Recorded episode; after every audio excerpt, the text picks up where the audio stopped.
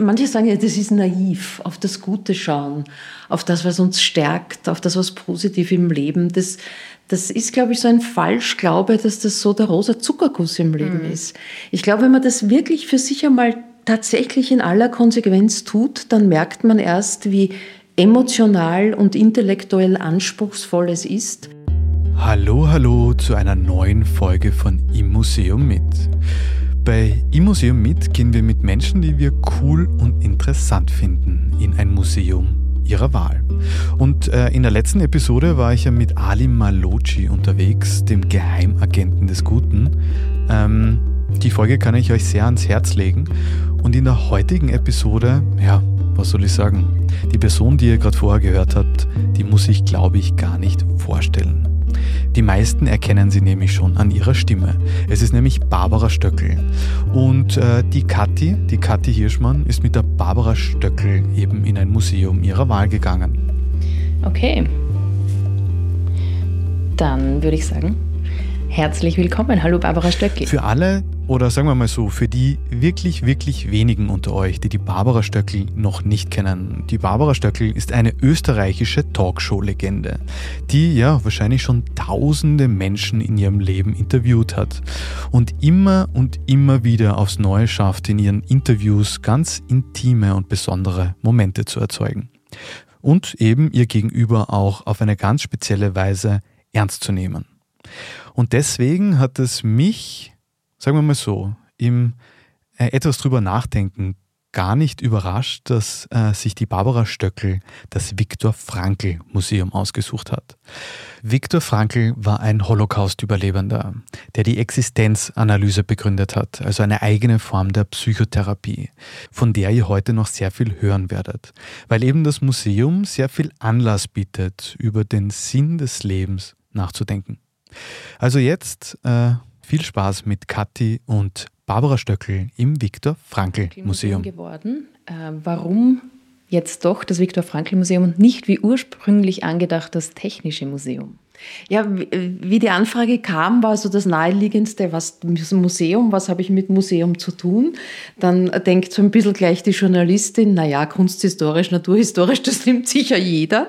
Dann dachte ich mir, ja, ich habe selber eine technische äh, Vergangenheit, habe technische Mathematik studiert und das Technische Museum hörte ich dann oder war mir nicht so bewusst, dass es akustisch sehr schwierig ist. Und dann ist mir aber eigentlich sehr schnell das Viktor Frankl Museum eingefallen, das ja nicht so eine große Geschichte und Tradition hat, jetzt äh, vergleichbar mit den anderen großen Museen in Wien. Mhm. Ähm, aber das ist, das ist so ein, ein schöner, so ein für mich inhaltlich sehr starker Ort. Ich kenne ihn von vielen Veranstaltungen und äh, auch das Museum, das ich aber nicht so gut kenne, muss ich gestehen.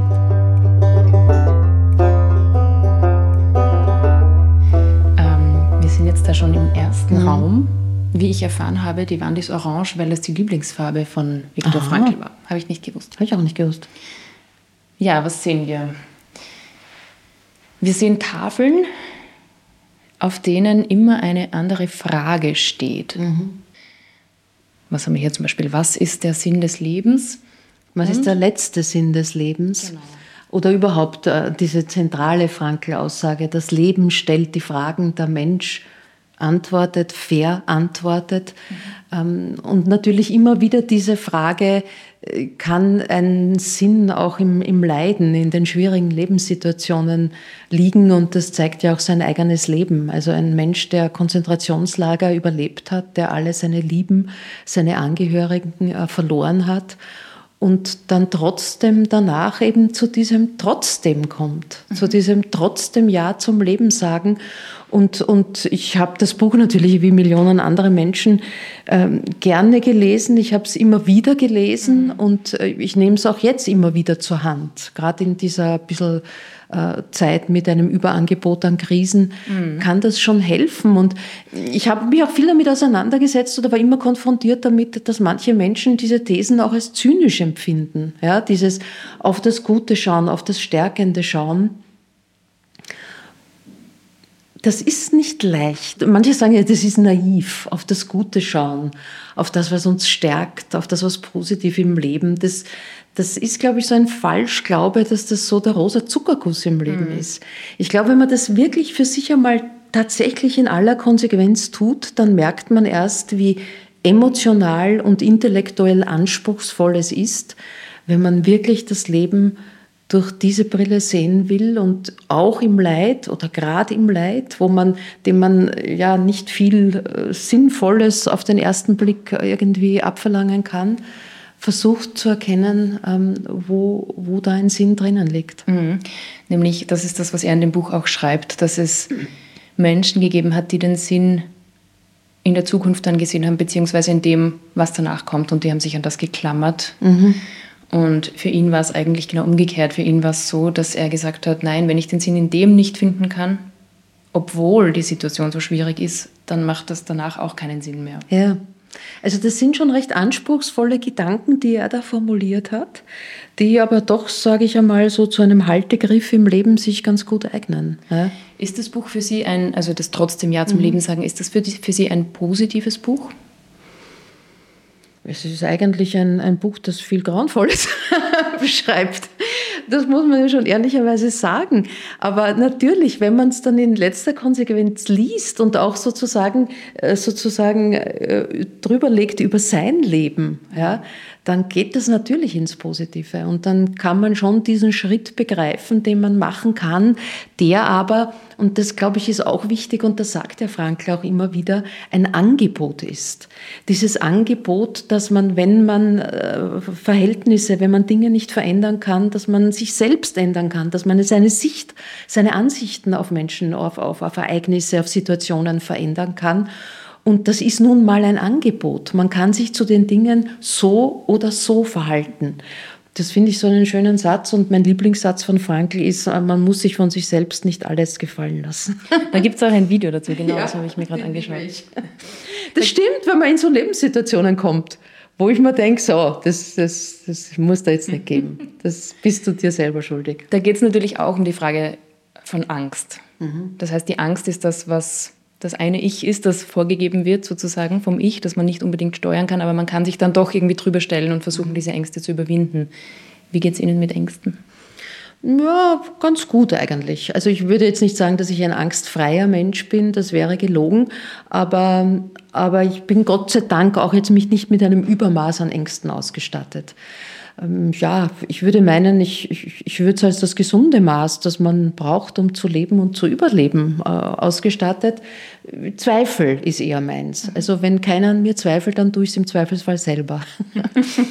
ähm, da bin ich ganz gut. Äh, die Ängste haben mich nicht im Griff, sagen wir mal so. Können, kann eine Angst auch ein Antrieb sein, glauben Sie? Ganz sicher, ganz sicher. Also ich glaube, dass überhaupt alles, was ein Problem ist, ein Antrieb sein kann. Mhm. Ja? Je nachdem, wie man ähm, damit umgeht. Ja, wie man damit umgeht, aber oft halt nur rückblickend gesehen. Ja? Also man kann ja das Leben immer nur rückblickend verstehen und man muss es vorwärts leben. Das ist ja so ein bisschen die Krux. Und, und vieles kann ein Antrieb sein. Wichtig finde ich ist bei diesen Themen immer, dass es, glaube ich, selbst aus einem heraus entstehen muss. Also so mit guten Ratschlägen und guten Tipps, die von außen kommen zu solchen Themen, ist das immer ganz schwierig. Mhm. Die können auch sehr zynisch sein. Mhm. Ja? Also wenn dir die beste Freundin sagt, sei froh, dass du los bist, oder bis hin zu ihre Krebserkrankung will ihnen was sagen, mhm. dann finde ich das von außen extrem schwierig. Es kann aber tatsächlich sein, dass man selber dorthin kommt, dass man das so sieht. Dann ist es ja auch legitim. Ja. Und dann ist es legitim und dann ist es für einen selber wertvoll. Mhm. Ähm, dafür braucht es, glaube ich, das Wissen, dass es manchmal einfach Zeit braucht. Genau, weil man kann diese Tafeln auch umdrehen und da ist dann die Antwort hoffentlich auf die Frage, ja. was der Sinn des Lebens ist. Was ist der Sinn des Lebens? Jetzt weiß ich es. Gleich wissen wir es. Das Leben selbst ist es, das den Menschen Fragen stellt. Er hat nicht zu fragen, er ist vielmehr der vom Leben her Befragte, der dem Leben zu antworten, das Leben zu verantworten hat. Und der letzte Sinn geht über unser Fassungsvermögen hinaus, muss darüber hinausgehen. Mit einem Wort, es handelt sich um einen Übersinn. Das Leben hat unter allen Umständen Sinn, auch wenn es unser Fassungsvermögen übersteigt.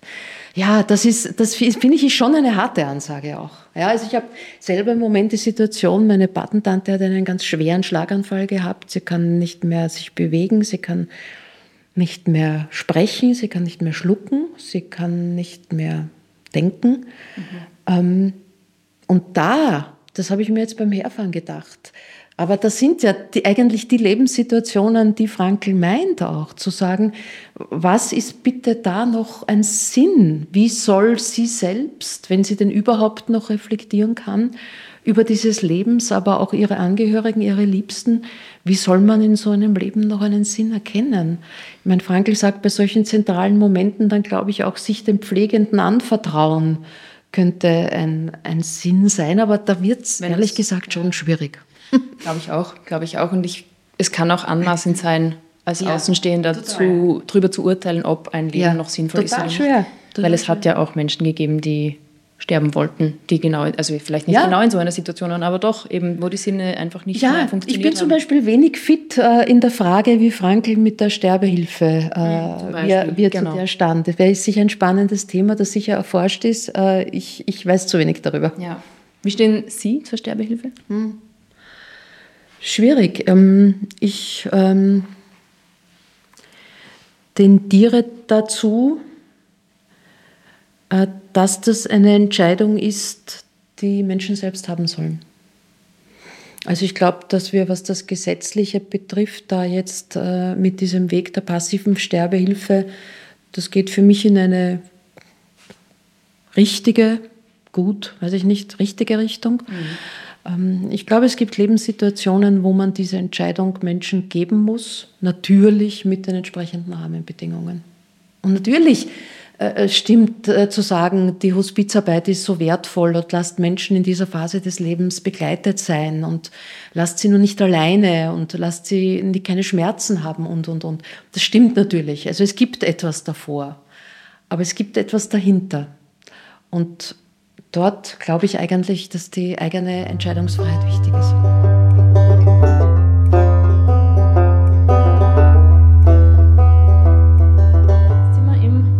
nächsten Raum. Ja, wo man konkrete Fragen oder Themen, die einen ansprechen, wohl äh, in verschiedenen Kästen, also so wie in einem wie Setzkästen eigentlich sind. Und äh, ja, wenn man die aufmacht, erfahrt man dann was drüber oder wird weiter angeleitet, wie man da weiter tun kann. Sollen wir uns einen dieser Kästen anschauen? Welcher wird sie ansprechen? Welche Frage wird sie ansprechen? Ja, ich bin gerade nah an, an, leidenden Menschen, deswegen würde ich da gerne hinschauen. Würde ich zu dieser Wand gerne hingehen. Ähm, ja, vielleicht ist es dann doch diese Frage, warum gerade ich, die ich Gott sei Dank in der momentanigen Lebensphase nicht mir selber stelle, aber für viele Menschen sie mir stelle. Warum gerade der, warum gerade die? Und auch wenn man weiß, diese Frage bringt einen zu nichts, man stellt sie sich doch ist wahrscheinlich eine, eine Phase, die man durchlaufen muss in so einem Prozess. Mhm. Ist, es ist die falsche Frage, na bitte, das, das sagt schon. er schon. Ja, warum gerade ich ist die falsche Frage. Jede Leitsituation ist ein Appell zu fragen, wozu fordert mich das Leid heraus?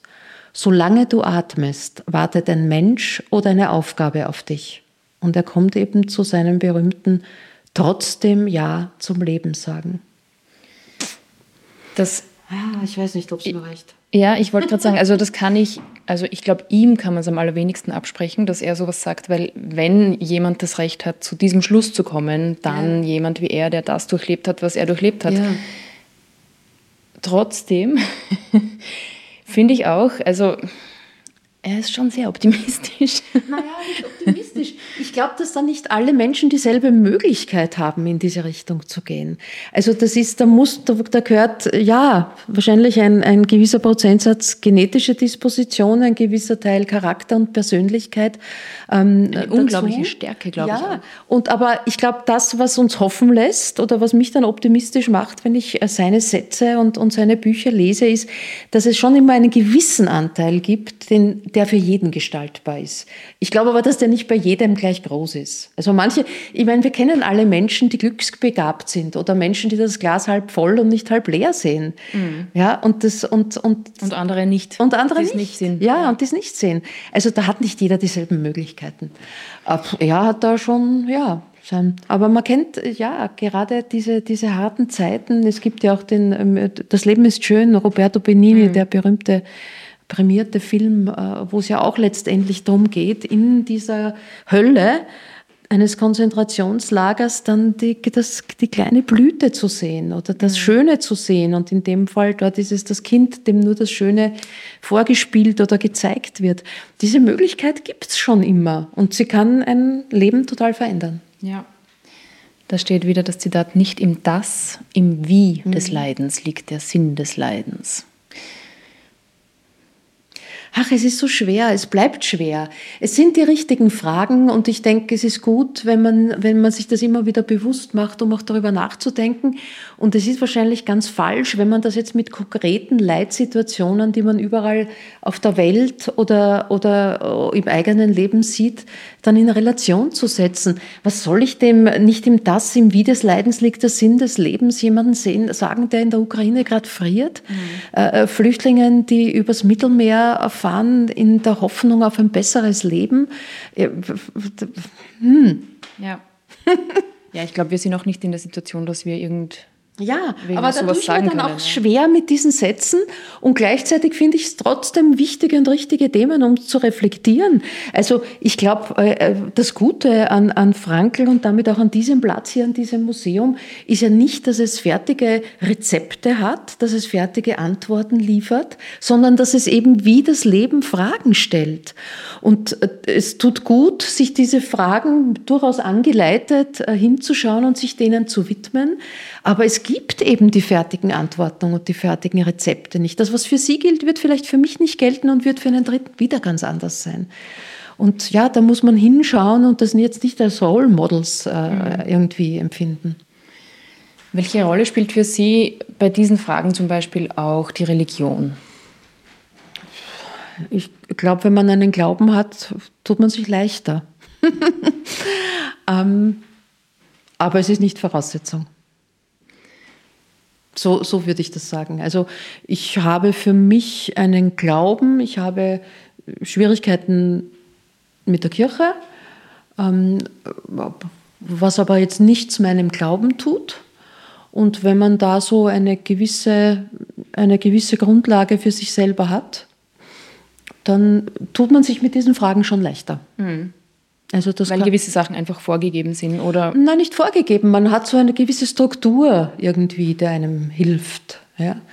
Egal, ob das dann bei der entscheidenden Frage, äh, Tod, was das ist. Jetzt schauen wir da noch rein. wenn, wir, wenn wir da schon sind. Bitte Knopf drücken. Das ist doch, das ist doch schön. Das finde ich super. Also das stelle ich mir jetzt ab jetzt vor. Wenn ich denn von dieser Welt scheide, dann kommt bitte Knopf drücken. ich glaube, es ist der Knopf. Ist, ja, und ich nehme schon falschen. Es, es, es wird nichts. Auch in Anbetracht der Vergänglichkeit. also da wird jetzt gesprochen, dann muss man den Kopfhörer setzen. Mhm. Also ich kann beschreiben, was man sieht, aber ich kann nicht beschreiben, was man hört. Ja, ja, Frankl sagt mir gerade, dass man normal, also man sieht hier Bilder von einem Feld. Ja. Und eine Hütte mit Stroh. Ja, er sagt, die Ernte des Lebens muss man sehen. Also auch die volle Hütte, die Scheune, in der die Ernte eingebracht wurde. Und da erinnere ich mich, das hat mich total fasziniert, an gab es eine Dokumentation, ähm, äh, Viktor Frankl und Reinhold Messner sind zusammengetroffen und da haben dann noch ein langes, die beiden. Bergsteiger unter sich ein langes Interview miteinander geführt und an einer Stelle hat Reinhold Messner gesagt, ich weiß jetzt gar nicht, wie alt er war, aber er hat keine 8000er mehr gemacht, dass das schon was mit ihm tut, dass er dann nicht mehr rauf kann. Also er, das bedauert er, das beklagt er, das schmerzt ihn. Und Frankl hat ihn dann ja total fast fassungslos angeschaut und hat gesagt, ja, aber Sie waren doch oben. Und und das, das fällt mir dazu jetzt ein, dieses einfach zu sehen, was alles war und aus der Vergangenheit schöpfen. Also mhm. wir sagen immer nicht in die Vergangenheit schauen, sondern immer nur nach vorne und im Jetzt leben. Aber, das wird vielleicht irgendwann auch schwierig mal. Ja, aber die Vergangenheit irgendwie als, als, großen, als große Lebensschatzkiste mhm. auch äh, zu empfinden, wo vieles drinnen ist, was, was einen vielleicht auch gerade hilft, wenn es schwierig wird. Ich habe mir das jetzt auch im, in den Lockdowns gedacht, mhm. dass es, ich, das, da habe ich gehofft, dass es die Menschen, dass die Menschen, die vielleicht nicht niemanden sehen dürfen, ja. gerade eben auch alte Menschen, dass die einfach genug Erinnerungen haben, die sie da jetzt durch diese Zeit bringen auch. Ja, da waren es doch ganz starke Erinnerungen. Viele Menschen konnten nicht mehr reisen und dann viele um meiner Generation haben dann gesagt, na, wie schön, dass wir schon große Reisen gemacht haben. Wer weiß, ob das wieder mal möglich sein wird. Also mhm. man schaut dann schon zwangsläufig auch auf das, was man hat und man hat es ja auch so nahe. Also man sieht ja, äh, wenn jetzt äh, das Warmwasser ausfällt, dann weiß man wieder, wie, wie wichtig Warmwasser ist. Und mhm. wenn man Zahnweh hat, dann weiß man, wie schön das Leben ohne diesen Schmerz ist. Also man kann, wenn, wenn einem der Verlust äh, bewusst wird, und das können natürlich auch die großen Verluste im Leben sein, dann wird einem oft bewusst, was man hatte. Ja, oder auch die Bedrohungen, wenn das Thema Krieg auf einmal im Raum steht ja. und man auf einmal schätzt, dass es keinen gibt oder keinen gegeben hat. Wie nah das plötzlich In, gekommen ist. Genau, ja. Und wir kommen wieder in den nächsten Raum und müssen dafür wieder durch einen verspiegelten Torbogen gehen, wo wieder was draufsteht. Wenn ich für mich tue, wer bin ich dann? Aha. Genau. Und dann? Wann, wenn nicht jetzt? Und als drittes? Wer, wenn nicht ich? Also ein Torbogen, der mich sehr in die Verantwortlichkeit nimmt. Ne? Ja, würde ich auch so sehen.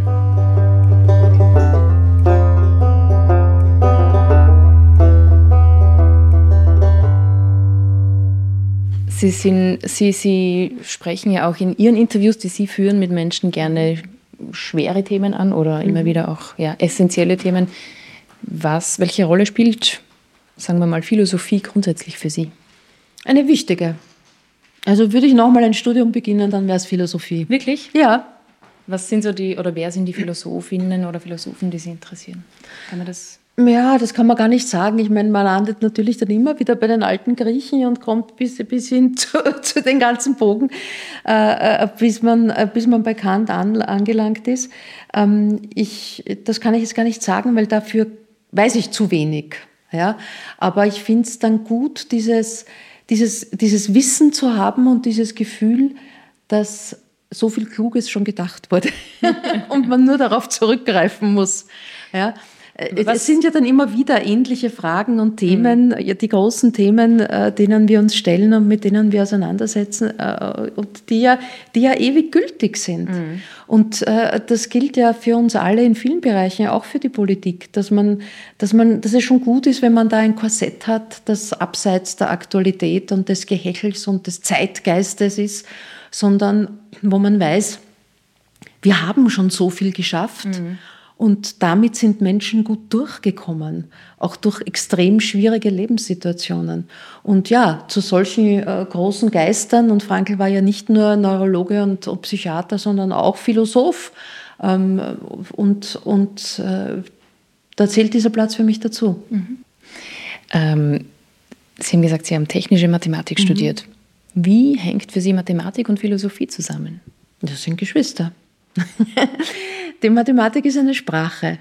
Das ist ja leider das, das große oder ein Missverständnis, das wir mit diesem ungeliebten Schulfach haben, dass Mathematik ja nicht Rechnen ist, sondern Mathematik eine Sprache ist, die die Welt beschreibt. Und äh, deshalb kommt man eben mit diesen Beschreibungen, für die Worte oft nicht reichen. Viele Menschen kommen jetzt rund um den Nobelpreis von Anton Zeilinger und sagen, ja, wie, kannst, du das, kannst du das beschreiben, um was da geht? Ja, oder kannst du es erklären? Sage ich, nein, es geht irgendwie in Worten nicht. Man kann es, glaube ich, das kann man nur mit Mathematik erklären. Mhm. Das kann man berechnen. Das kann man mit der Sprache der Mathematik sich diesen Phänomenen nähern, die dann eigentlich sehr eben auch ins Philosophische gehen. Mhm. Also deswegen trifft sich das ja alles. Also die, die Philosophie, die Mathematik, die, die Theologie, das, das, das hat alles Schnittmengen.